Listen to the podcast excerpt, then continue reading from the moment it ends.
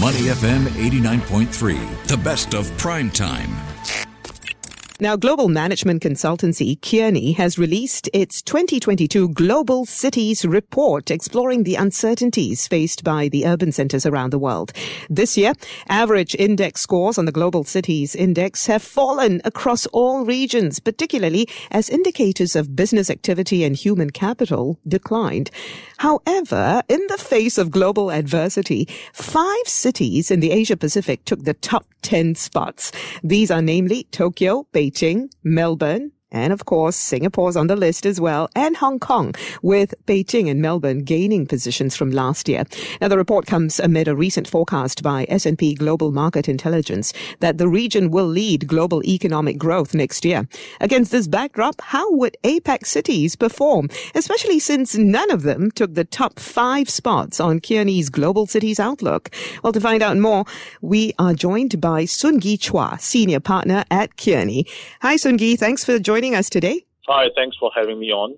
Okay, so let's start off by getting a better picture of what the index measures and the impetus for this year's annual Global Cities report. Give us an idea of the indicators and markers that you looked at.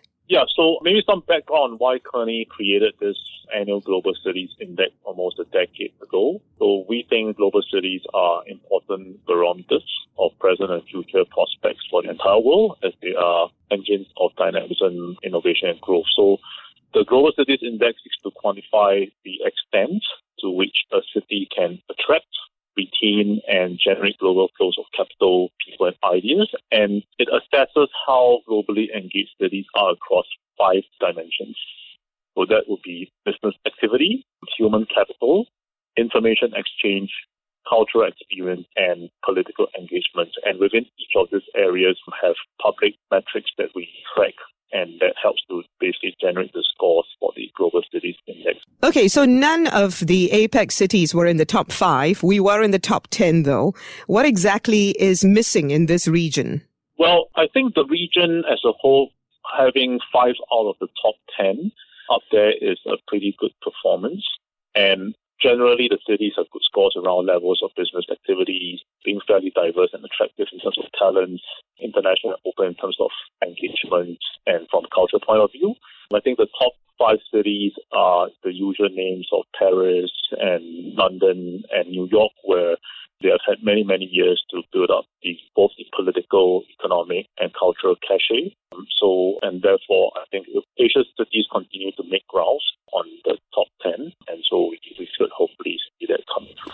But clearly we can do better. And considering what we're facing right now, red hot inflation, a slowdown in China, a conflict in Ukraine, climate change, these are some of the harsh realities that we've been experiencing in recent months. How might this intensify pressure on this region more so or perhaps equally as it would on, as they would on the other cities that you mentioned? Well, I mean, the Kearney's, our Global Business Policy Council, we just released our Global Economic Outlook last month. And similar to, I think, other reports that you have quoted, the good news for Asia is that it is expected to continue to grow the fastest among all the regions in the world, right? So averaging about 4% GDP growth per annum for the next three years. And, and the reasons for this? Well, I mean, a large part of it is due to the natural demographic of Asia. A lot of the developing economies are going into the middle income boom. And obviously, it is relatively conflict free compared to Europe and some parts of the rest of the world. While there has been some diversification of the supply chain outside China, a large part of it is going into places like Southeast Asia. So there's still massive investment flow going into Asia as a whole, as a as a manufacturing hub for the rest. We should continue Asia growing faster than the rest of the world, at least for the next three to five years. But that, you know, I think all the headwinds and uncertainties that, that you highlighted are headwinds and uncertainties, whereas whether those are inflation, growth, the challenge of debt, and of course the political and social risk from rising inequality. Mm. Of course, there needs to be proper leadership as well, right? Because policies do matter, economic policies or even cultural and talent policies. All of these things do matter. So what would your advice to leaders of these cities be in order to help them progress in such an environment?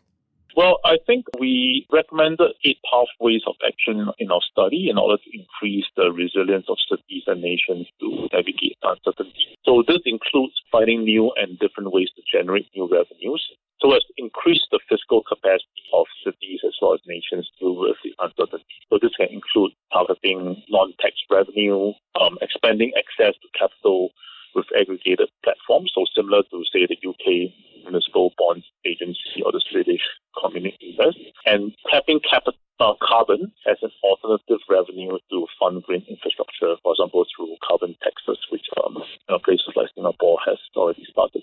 The other key pillars, of course, will be around helping the economically vulnerable through targeted guaranteed in- income programs and also connecting charitable giving with the most needy, potentially through government sponsored platforms that give assurance of money going to the most vulnerable in our.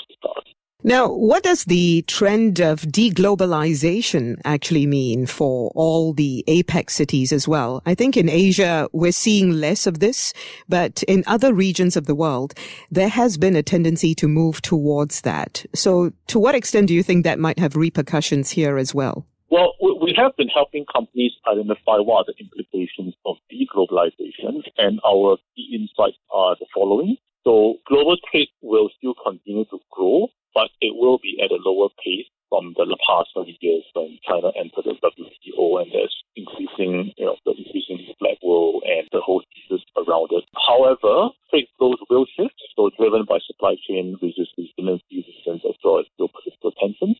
So as an example, companies are diversifying from China to a China plus one strategy for the supply chain, which means that there's now more manufacturing and trade flows moving to other countries particularly Vietnam, Southeast Asia, and countries that are nearer shore to the Western world, such as Mexico or Central. Trade flows will also be more regionalized and localized as a reaction to diversification and also climate impact. So, so we are likely to see shorter supply chains and more self-support. So, for example, Singapore's move to source 30% of its food by locally is an example of that.